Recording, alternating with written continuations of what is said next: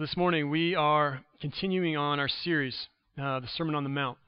For those of you who are uh, just back this morning, um, we've been slowly working through the Sermon on the Mount. Some of the hard stuff is already behind us, so you're uh, maybe fortunate for that, um, the really difficult things. But um, I've been thinking some about this last week, um, talking about how we as Christians actually move beyond just believing the right things to actually following Jesus, to following Him in a relationship with Him. And that's what we're after as we go through this series on the Sermon on the Mount. Not just that we would become more obedient or that we'd become uh, better law keepers, but actually that our hearts would change, that who we are as people would change and become not just something different, but specifically more like Jesus.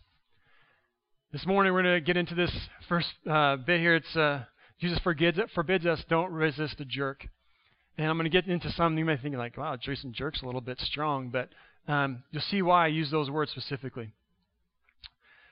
I say this each week for this whole series. I realize I've been saying it, and now I realize that I'm just going to keep saying it, is that our world needs this teaching right now.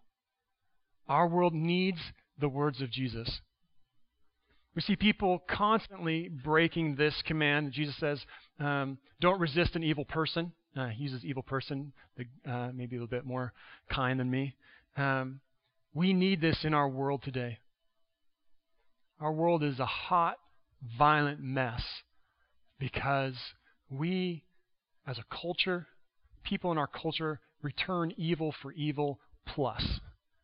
If someone did something to you, you get them back plus. That's how our culture works. We see it when people are driving down the road. Somebody hits their brakes too hard, and then the next person cuts them off. And I can't even believe it. There's people who are shooting each other because of the way they drive on the highways. We see it in social media. Maybe not some of you. Some of you might be like, oh, I don't use that face Twitter stuff. But, uh, um, but we hear the stories about it, about the way people treat each other online and social media, people who've never even met. Start yelling and screaming at each other, saying horrible things to each other. And it just spirals downward into this violent mess. Our world today needs the words of Jesus. And then I think about, too, how we live in this amazing part of the world where, man, we have no army occupying our land. We have amazing freedom here. But we can't take it for granted. And there are things that we can do, each person in this room, to help cultivate the peace, the shalom of this community by the way that we live. But maybe the question is, how do we do it, right? I mean, we're not all going to go join the R C M P and become um, officers or law enforcement. But how do we do it short of that, right? How do we do it as a church? How do we do it as individuals? What can we do? More importantly, start asking if how do we grow as disciples? Not only how do we cultivate peace here, but how do we grow as followers of Jesus in the process of it, right? Because we don't want just a more peaceful community. We want to be faithful followers of Jesus that cultivate His kingdom here. How do we get beyond just better law keeping? How do we move closer to Jesus? I know some of you ask these sort of questions, or you wonder about these sort of things. Or as we talk about it on Sunday, you're like, yeah, that is a good question. I am wondering about that. Some are wondering, how do we do it? How do I help God's kingdom flourish here in this community? You know, maybe some of you might think, you know, we're so old. Like we, we are so outnumbered by the people around us. How do we do it? We're such a small community in this place. How do we, how do we do it? How are we going to change anything? Because of the size of our group and the number of people around us and how seemingly resistant people are to faith. Some of you are asking, how do we get closer to Jesus? He's already changed your life and you're wondering, okay, I feel how He's changed me. How do I follow Him better now? Some of you just want to know how to get through. You're feeling overwhelmed or lost, like you're sinking. How do we make it? Some of you might just be here this morning wondering, you know, Jason, I'm interested. How do I not resist a jerk? What do I do? because I've got a few jerks in my life that I'm trying to figure out how to deal with. I have good news for you this morning. There is help in this book. There is good news in this book. This is God's great story. His great story of how He created us, endured our sin against Him, and then did everything to bring us back through His Son. And the good news is there's Jesus in this book. So let's dig into it together. If you want to, open up your uh, bulletins, or if you want to open up your Bibles to Matthew chapter five, verse thirty-eight. Or it's right here too if you want to follow along. We're going to have it up on the screen for you to take a look at. All right. So, Jesus begins with this quote. He says, "You have heard that it was said, eye for an eye and a tooth for a tooth." This saying right here, eye for an eye and tooth for a tooth, actually comes from the Old Testament. Three places uh, specifically. One of them is Exodus twenty-one twenty-four, Leviticus twenty-four twenty, and Deuteronomy nineteen twenty-one. As I was studying these, rather than having these three passages up here, um, they're actually addressing different situations. And but this is on this saying, eye for eye, tooth for a tooth. It actually is a bit longer in some of the passages. There's like hand for hand, bruise for bruise. But uh, it happens in these three passages. This idea of of the of repaying people or consequences for what how people injured you uh, was a was a normal part of the ancient Near Eastern world, uh, a normal part of history of people around the time of Moses. Um, the in Latin they have this term for it. It's called lex talionis, which sounds menacing, right? Like talon, but actually it's law of retaliation is the literal translation. The law of tra- of, of retaliation. Now, it's interesting because in the ancient world, like um, did some reading in this and commentaries, and they're doing some further reading in the ancient Near Eastern world, like in uh, Babylonian culture, um, the text of uh, Hammurabi, Egyptian culture. Oftentimes, uh, the the retaliation was plus. So someone hits you in the face, then you knock them out. Someone kills someone in your family, then you go back and you kill someone in their family, and you injure or maim another person. If someone does something to you, you go back and get them plus. And in the ancient world, it actually got pretty ugly because honor was such an important thing. And if someone dishonored you by injuring you or someone of your family, to keep your honor or to regain it, you had to go and get them back plus. So, in that culture, we begin to see this teaching here where God says, no, no, no, not plus, but the same of. If someone hits you and knocks out your eye, then it's an eye for an eye. Not a, not a head or a life for an eye. If someone dishonors you, someone injures someone of your family, then the consequence was that their family would be injured. And it used to be in the ancient world too, if someone injured your daughter, then uh, sometimes the, the like the father of the, of the family whose daughter had been injured would go back and injure the daughter of the other man's family. And this law is saying, no, no, you don't do that. Actually, it's the person who does the injuring. They're the one who received the consequences. Now, we might think, like in our day and age, we live two thousand years after Jesus and the work that He's done in society. And so even this may sound a little bit harsh. You know, Jason, like eye for an eye, like what if you accidentally do it or, you know, you hurt somebody? So, I understand from our ears this maybe sounds difficult, but in the ancient world, this was loaded with grace. This was loaded actually with justice. So it was equal consequences.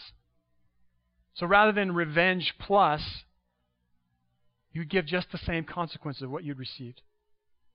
Not only that, but also there was the assumption that you wouldn't do this on your own. You wouldn't just take revenge, but actually there were judges who would help Uh, administer this justice. So you couldn't just get revenge. If someone punched you, you couldn't just go punch them. You go and you talk with a judge, and then they would have to receive a strike because of it. It also re- prevented these ideas of blood feuds. Blood feuds were families that would begin fighting with each other, and it would turn into all-out war between families until everybody was dead. Just remember in this, I'm going to not quote it totally right, but there's a, a passage from Huck Finn explaining what a feud was. And he said, you know, well, first, you know, one one person kills another person's family, or a person in their family, and then they kill back. And they go back and forth, brothers killing brothers, fathers killing children. And then he says, and then even aunts and uncles chip in and start helping too, and it starts to work through the whole family. So it was an idea to help these sort of feuds from breaking out in the ancient world. Not only that, but there's equality in what God teaches here. Because in, like in Babylonian society, if a rich person harmed a poor pre- person, it was excusable because a poor person was expendable. Now, if it went the other way, if a poor person were to harm a rich person, that poor person could be executed because a rich person was viewed as being more important, more valuable. But in God's economy, every person is equal. It didn't matter whether you were socially at the top of the class or at the bottom. Their consequences were the same. There was justice. And there's this idea that the punishment was commensurate with the crime. Okay. So, in the ancient world, this is a new teaching about equality and justice to avoid revenge. And actually in Leviticus nineteen eighteen, it forbids personal revenge. Leviticus, Leviticus, in Leviticus nineteen, it says, "Do not seek revenge or bear a grudge against one of your people, but love your neighbor as yourself. I am the Lord." So God forbid revenge in a society that was based on revenge. In the rest of the cultures around the people of Israel, revenge was a part of life and how you did it. So God is concerned about justice and a just response to injury. Law meant bringing justice and guarding against personal revenge and inequality. Okay, so this is the Old Testament um, Uh, context of this passage today, okay? So Jesus says, you've heard that it was said, eye for an eye, tooth for tooth. And then Jesus says this. He says, but I tell you, do not resist an evil person. Do not resist him. And I was looking at the Greek word of this. Um, talks about resist. It says antisteme, which means like to stand against, to oppose. Do not oppose an evil person. And sometimes I think this can be misconstrued as no response. That's not what Jesus is saying here. He's saying don't resist them. But listen as we get into this. Jesus calls us to respond, but without violence. With courage, but without violence. This idea that two wrongs don't make it right. It actually just doubles the violence in the world. So don't resist an evil person. Now we have to kind of get at this this idea of evil person here. Now I just want to say a couple things. So like there's some debate, you know, evil person. Um, throughout the New Testament, it's often the evil person. Most often that phrase means Satan. It means the devil. Uh, but here in this passage, it is most likely an actual evil person, a jerk, someone who insults you, does things to insult you. Now, you could, I could, I could definitely be convinced that ultimately Satan is behind all evil, even evil people. So I'm fine if we want to say it's kind of both and here. But specifically, Jesus is talking about a jerk who does something to try and insult you. Okay. The other thing here is that Jesus doesn't deny that they're evil. Jesus flat out calls them an evil person. And I say that because it's important, because sometimes, you know, someone will insult us or do something to mistreat us or to abuse us. And, and I don't think it's bad, but we will try to explain, well, you know, that's they. If I, if we knew their upbringing, or if we, if we had been what they had, or if we had been through what they had been through, we would understand. Or if we uh, understood their addiction or their mental illness, then we'll be gracious with them. And I think there's good in that, but Jesus doesn't say that. Jesus doesn't make it contingent on the other person's disabilities. He makes it contingent on obeying him. So we don't even have to get into whether the evil person or the jerk, whether they deserve it or not, whether they, whether they have good reason for being so horrible. It doesn't even get into that. It's just because we follow Jesus, we don't resist an evil person. Our non, our nonviolent response is not based on their good reason for being so horrible. It's based on obeying Jesus. You see what I'm saying? Okay. So Jesus is about ready to give us some examples of what this looks like. And these are real life examples, especially in Jesus' day. Like a slap on the cheek, suing for clothes, enforced labor. These were abusive things. They were insults. They would attack somebody's honor. In each scenario, the evil one is abusing the person. Now, I want to be careful here because I don't think in any of these situations is Jesus talking about mortal danger, especially like the striking someone on the right side or the right cheek. That was an insulting thing. It's not that they were getting mugged or at the danger of losing their life. I think that's a different situation. These were insults. To smack someone with the, on the left side or the right side of the face with your back of your hand was an insult, and that's what Jesus is addressing here. It's interesting. I was reading a, a passage on this, or some doing some think about this, and I found this quote from Mark Twain. He said, "Don't argue with a stupid person, because they will drag you down to their level and beat you with experience." I think the same thing can be said about this as well. Don't resist an evil person, because they will drag you down to their level and beat you with experience. So don't resist an evil person.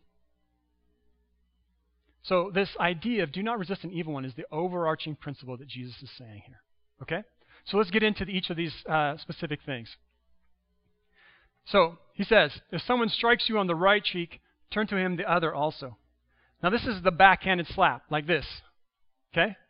With your right hand, that was the hand that everybody in the in the ancient world, your left hand was unclean, which you used to uh, use the washroom, stuff like that. Your right hand is what you ate with. It's the hand that you shook, hand, uh, shook hands with, how you greeted people. Your right hand was clean, but it was also your most powerful. That was the one that you backhanded people. That's an insult. That's not like a punch. That's not like beating someone to take their life. It's a backhanded insult, okay? Um, so he's saying, don't engage this person. Don't respond to this insult with an equal insult. Which is hard because our reputation is at stake, right? Especially guys, we can relate to this. I remember uh, when I first fo- started following Jesus, this was a hard passage for me. I used to le- try to find all these different ways, like, and listen to these different teachers of ways that, that were trying to say, it doesn't actually say what it says there, and I think I was just wrong. It was just my own pride. Because we're not trying to protect our reputation. We're trying to promote Jesus' reputation. So we're not going to resist the jerk or the evil person. And I don't think Jesus is calling us to cowardice. He's not calling us to cower in fear, but to a rare type of courage that turns the other cheek. Not because you're afraid or because we're weak, but because we're faithful and obedient to Jesus and turns the other cheek. Now, I want to be specific here, or uh, say this explicitly. Jesus is talking about, um, especially guys, um, because in the ancient world, um, men, other than, I mean, I hate to say that, other than husbands, like they wouldn't eat women unless they were their wife or their daughter. So this isn't like just out in out in um, um, community or out in uh, society. So this this passage here is not addressing uh, physical abuse in a home. Okay? And I just want to say that. So if you have experienced that or if you know someone who's experienced that, this text is not saying if you're being abused, keep stay there to keep getting abused. That's not what this passage is about. This is about, typically about men who are insulted by other men in the ancient Near East. Okay? So if you have, if we're talking, or if you've experienced abuse, or if you know someone who is, this passage is not saying stay there and keep taking the abuse. Come talk with me. I want to help you. Okay. I also need to say that this is on a personal level. This abuse is happening person to person, typically man to man here. Um, in our society, I think there's things that are equivalent with guys, but also with girls as well. But in this ancient world, this, Jesus is talking specifically about men who would insult another man by slapping on the back of the on, with the back of their hand. He's not talking about attacks on your family. He's not talking about attacks on weaker people. I think as Christians, we have a responsibility to stand up for people, to stand up for our family, to stand up for people who are weak or who are being abused by others. Also, this passage here is not talking about law enforcement or military. You know, there are people who've taken this passage uh, to to cultivate or to advance a pacifist ethic. And I think as Christians, based on other passages, we should tend towards nonviolence. But I also realize that I, or we as Christians, have that luxury, that ability to be nonviolent, because there are people, to use that famous quote, there are rough people or rough men who are willing to visit violence on those um, who would harm us. That there are people who do the dirty work so that we are able to not. That's a whole other converse, conversation. It's complicated, and we'll have to talk about it another time. But if you have questions about pacifism and nonviolence and how does that fit as a follower of Jesus, come talk with me. It's a huge question. But I think Jesus' point here is not that we indulge in another or fall into another type of legalism, but that we have Jesus-like character. You know, I think if we refrain from punching somebody back, Jesus would be, um, I think it's a good start. Somebody smacks us on the face and we don't punch them back, good for you. It's not the point. It's a good start, but it's not the point. Jesus is after bigger game here. He's after our heart and our character, that we become a different sort of person. If someone punches us in the face, and it takes every bit of our being to, to keep from punching them back, okay, good, you've you've passed the, uh, you've followed the command. But what Jesus is actually after is the type of men and women who get slapped in the face as a form of insult and do not desire to hit back. In fact, actually, uh, the next part of Jesus' Sermon on the Mount is love your enemies. That we would move beyond just holding back every bit of rage that we have, that we become the sort of people who don't desire to hit back. Actually, the sort of people who love their enemies and do what we can to bless them. We'll talk more about that when we get into the next uh, part of Jesus' sermon. Okay, so this is the this is the really tough one. The next one is this. And if someone wants to sue you or take your tunic or your shirt, that's your long shirt that you would wear, let him have your cloak as well. Now, this one is a little bit harder for us to understand. I can't imagine anybody in the modern day being sued for a shirt. Um, but this was more of a common practice in the ancient world. Um, it's like, to put it like in a translation, like a more contemporary translation, it'd be like, if someone's trying to sue you for your last stitch of clothes, give him your coat too. See, in the first century, this would result in nakedness. For someone to take your shirt, which is basically what you wore, sandals, a shirt, and maybe a coat. If someone's suing you for your shirt and you give them your coat too, you've got nothing on, which was extremely, that was um, extremely embarrassing. It would be embarrassing for all of us, but it was completely dishonoring. It was humiliating uh, in the Jewish world. Nakedness was humiliating. But the thing is, common people typically had maybe just a few sets of clothes. And most people were really poor. They had maybe one tunic, maybe one coat. So if someone sues you and takes your one shirt, like that is significant. And you give him your coat as well. See, the coat, the overcoat was used, especially by poor people, like a blanket in, at night to stay warm. They didn't have like, you know, a shirt. They didn't have pajamas they put on and then clothes they wore during the day and then a jacket to wear if it's cold. They had a shirt and a coat. They didn't have beds with sheets and, and blankets and quilts and down comforters and duvet covers. They didn't have that stuff. They had a coat that they wore to sleep to stay warm. And actually, there's provision in the Old Testament, too, not to even take a person's uh, coat. Listen to this. This comes from Exodus twenty-two, verse twenty-six to twenty-seven. If you take a neighbor's cloak as a pledge, so this is someone who is so poor that they are actually giving their, their cloak or their jacket um, as, as collateral for a loan. It says, return it to them by sunset, even if they haven't paid you back. Because his cloak is the only covering he has for his body. What else will he sleep in? When he cries out to me, I will hear, and I am compassionate. Even in the Old Testament, it was forbidden to keep someone's cloak uh, as a pledge overnight because they needed it to keep warm, let alone to sue them for it. Okay. So, suing someone for the cost or suing someone for their shirt, that is a jerk move. That's why I say, don't resist. So I translate, don't resist a jerk. Because someone who slaps you, trying to insult you, that's a jerk move. Someone who, who sues you for your shirt, it's a jerk move. But Jesus is saying, don't resist them. And the surprising thing, Jesus says, give them your coat too. It's, this is one of those places where, one of those, there's a few of them in the Sermon on the Mount where Jesus is saying something that is so extreme that I'm wondering, how do we take it? You know, is Jesus saying this, it's because it's almost comical. Jesus is saying, if someone tries to take your shirt, strip off your jacket till you're naked and give that to him too. What does he mean by this? You know, is Jesus using hyperbole here? Is he overstating it to make the point? Is he speaking literally? Man, this is one of those places where I'm thinking, Jesus, what do you mean exactly? I think we can safely say he's trying to make a point. Don't resist an evil person.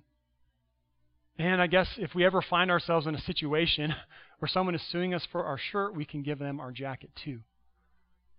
In terms of literally taking this, what does Jesus mean? I think Jesus' point, though, his point is that we don't resist people. We don't resist an evil person or a jerk.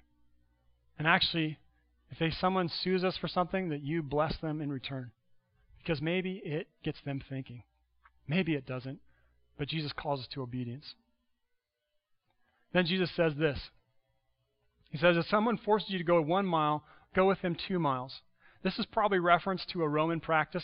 You know, it was hard for us to relate, but Israel, um, they are occupied by the Roman army. So imagine if we lived here and we were occupied by the American army. And they ran this place. And every time uh, a soldier had to move something, if they didn't feel like carrying it, they could enforce or enlist any one of us, force any one of us to carry it a mile. Regardless of your ability to do it, maybe you're unable to walk well. Well, too bad. You're carrying it for a mile. And if you don't, probably killed or executed. This was a practice of the Roman army as a way to give their soldiers some rest. Can you imagine how degrading it would be to be forced to help your oppressor? To carry your the bags of the army that had occupied your land, people that you hated because they um, overtaxed you, because they refused to let you worship God the way you knew you should. It would have been humiliating. But Jesus says, as far as it's up to us, as far as it's up to us, comply with the authorities, even when they're oppressive ones. Maybe by the fact of them saying, carry my bags, and we carry it two miles, maybe it stuns them. Maybe it stuns them, and they begin to think about what they've done. Maybe it will cause them to think. That's the best case. And I don't think Jesus, I don't think that's what he was really getting at. Maybe they will, and that would be great, but I think we would do this again, not because we hope that somebody would change their mind or be convicted, though that would be wonderful. No, we actually do it because Jesus calls us to. It's obedience to him. Ultimately, these, these real-life instances are not about the person or the jerk changing their ways. It's about us changing who we are, about us following Jesus. Okay, then there's this last one. It says, give to the one who asks you, and do not turn away from the one who wants to borrow from you. Now, this is an interesting text for me because the first three are obviously insulting things. They're abusive things. This fourth one is trickier because uh, I can think of friends of mine who've asked to borrow things from me, and they aren't evil because the next week I asked to borrow things from them. So it's it's a bit confusing. Like, Jesus, why is this fourth one here? It, it is a, seems like a different category. I wonder if he's maybe getting at the sort of person who asks, who maybe you don't know, who's not a friend, maybe someone who's begging, maybe someone who feels entitled to what you have, even though they don't have anything themselves. I'm not sure. And some of us might be even asking, like, is this possible? Someone asks you for something and you're supposed to give it. What if they ask you for ten thousand dollars? Are you supposed to give it? Jesus says if they ask you, give it. And if someone wants to borrow your, your car, give it to them, regardless of whether you know them or not. I mean, it's it's difficult. How does Jesus mean this? What? No way, yeah. That's where I was thinking about this myself. You know, if we turn this into a new type of legalism, that's not Jesus' point here. I think it's good for us. Um, I think it is good for us to give when people ask. But I was actually in my study, um, it was Augustine of Hippo, a famous bishop um, in the fourth century, a pastor, who said, "Give to whomever asks, but not whatever they ask." And maybe it's like semantics, maybe it's parsing words, but I think there's some wisdom in that. That someone asks you for ten thousand dollars because they're horrible with money, I think it would be okay if you didn't give them ten thousand dollars. It'd be okay if you gave them some time and maybe some help, like in terms of encouragement or counsel. You know, rather than me giving you ten thousand dollars, I'd rather help you um, with the way you handle money so that you don't need to ask people for ten thousand dollars. Or two thousand dollars or twenty bucks. Not that we have to give whatever they ask, but we give to whomever they ask. And sometimes it's time or advice or even just care. Now, obviously, it depends on the situation. You know, Carmen, you're laughing about, no way you're going to borrow my car. Well, if someone is drunk and asked to borrow your car, the answer is no. Absolutely, the answer is no. Even if it's your best friend, the answer is no. Not only is it bad for them, it's bad for you, bad for your car, could kill somebody. So we have to use our, our brains here as well. I think about this too, about giving an addict money, someone who has an issue with addiction. Giving them money does not help them. So we keep relying on the Holy Spirit to have wisdom. That we help whomever asks, not necessarily the way they ask. And some people won't like that. There's some people who will be really frustrated and they'll be upset and they won't ask you for any more. And I, that just some of the consequences we deal with. But I think this is how we handle what Jesus is teaching here. So these these examples are helpful for us. They explore, they they they demonstrate what Jesus is saying. They all point to this overarching point of don't resist a jerk. Don't resist an evil person. But the thing is, Jesus is not after stricter legalism here.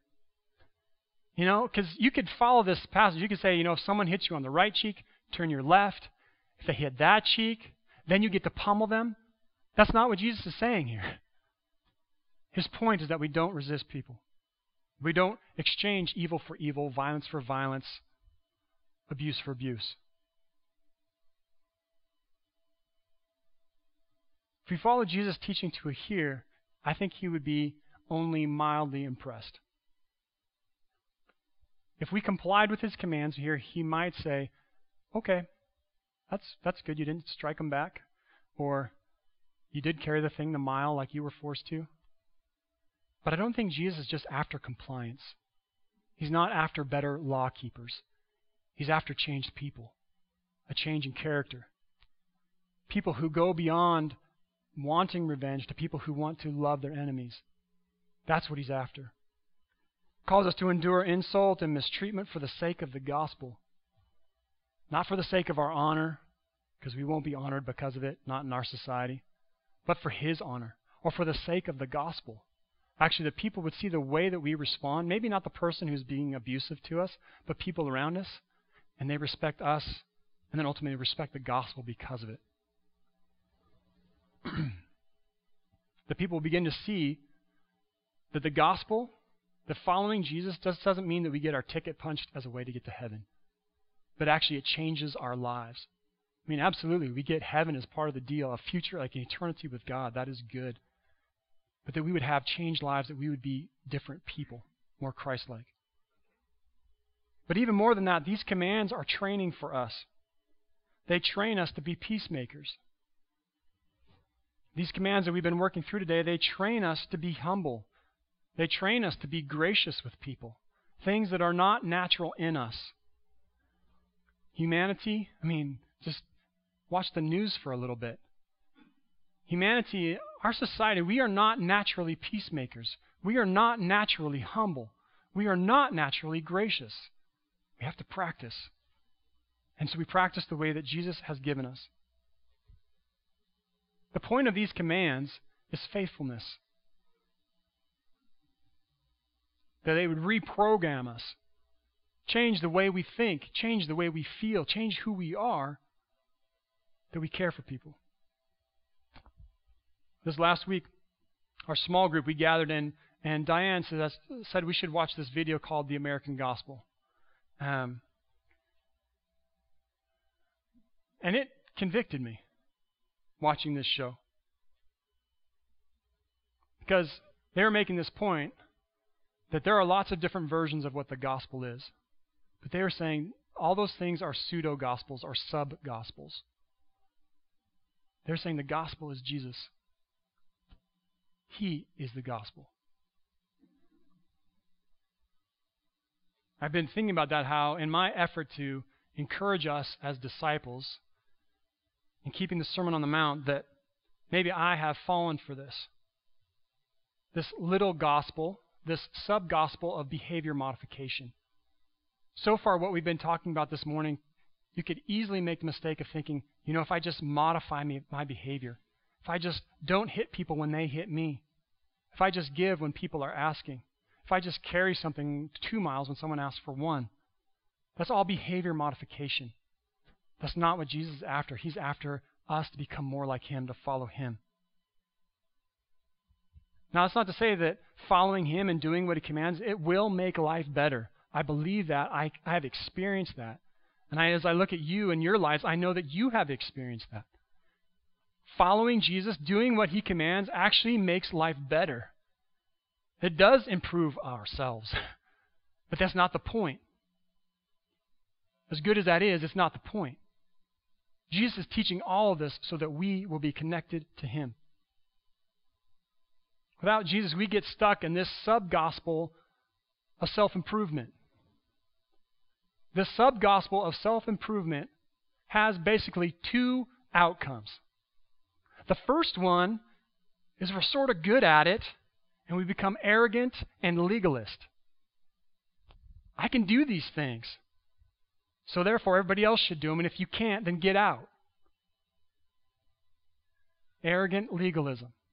The other extreme are people feel completely discouraged and hopeless.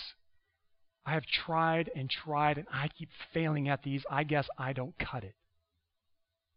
And that is not the gospel. The gospel is Jesus, and by His sacrifice, by His resurrection, we have been saved. We receive grace. So this obedience is not the goal. It's the means to the goal.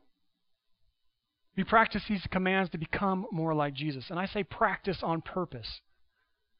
This is not a gospel of sin management where you just go out there and try to keep your nose clean and hope you don't fail. No, we practice these things. We practice spiritual disciplines, things like reading God's Word, praying, serving people, fasting, to practice as disciples, to train. I've heard this analogy. You don't just go out and run a marathon. You will die. Well, not. You might not die. You might wish you'd died. No, you practice. You start running small runs, then long runs, and then you practice for months before you run a marathon. Following Jesus is very similar. We practice following Him. His desire is that we would move from have to to want to. We would move from, I tithe because I'm supposed to. We would move from that to, I tithe because I want to. That we would move from, I don't hit people back because I have to, to, I don't hit people back because I don't want to anymore.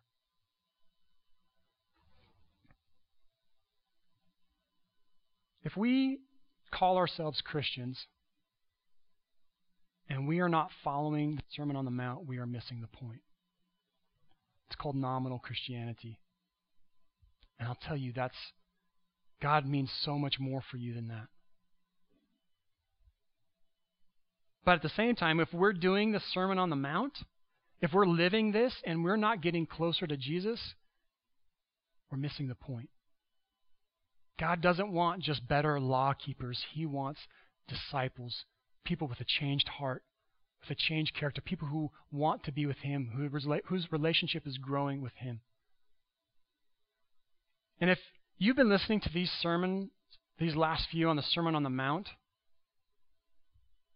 and you have not heard that, or if you've heard try harder, please forgive me. As I've been uh, thinking this week, I'm worried that I have given you a gospel of self-improvement, and I'm sorry. God, forgive me. But I also ask that you would forgive me. I, if I've given you that sub-gospel, it's not the truth. We are called in these passages, this Sermon on the Mount, to amazing commands, commands that are above us, that are beyond us. And we can't do them on our own. It is not in us. Maybe some of you have better willpower and you're able to do it for a while longer than the rest, but we all fail at this. That's not to say that we don't take the Sermon on the Mount seriously. I think as we follow these commands, we grow closer to Jesus. The closer we grow to Jesus, the more we want to follow the commands. Do you see the way it works around? The more we follow the commands, the closer we get to Him. The closer we get to Him, the more we desire to do it. Jesus is the point of the Sermon on the Mount. Not that we become better at behavior modification or sin management, but that we move closer to Him. We become more like Him. That's the desire of the Sermon on the Mount. That's the point of the Sermon on the Mount. And that's why we follow Him. Jesus is the source. He's the one who gives us the power by His Holy Spirit to even do this stuff. Turning the other cheek is not naturally in us. Jesus is the source. Not only that, but He's also the point. Jesus is the goal of following on the Sermon on the Mount. He's the one who helps us begin, and He's the one that we're going for at the end. And the best part is He gives us grace no matter how many times we fall in between. No matter how many times we mess up. No matter how many times somebody even says like a mean thing and we punch him in the face. God forgives us. Jesus is the source, He is the goal, and He is the grace. This is the good news for us as Christians. Jesus desires us to be disciples, to follow Him and look more like Him. But because He's the source and because He's the goal. Amen.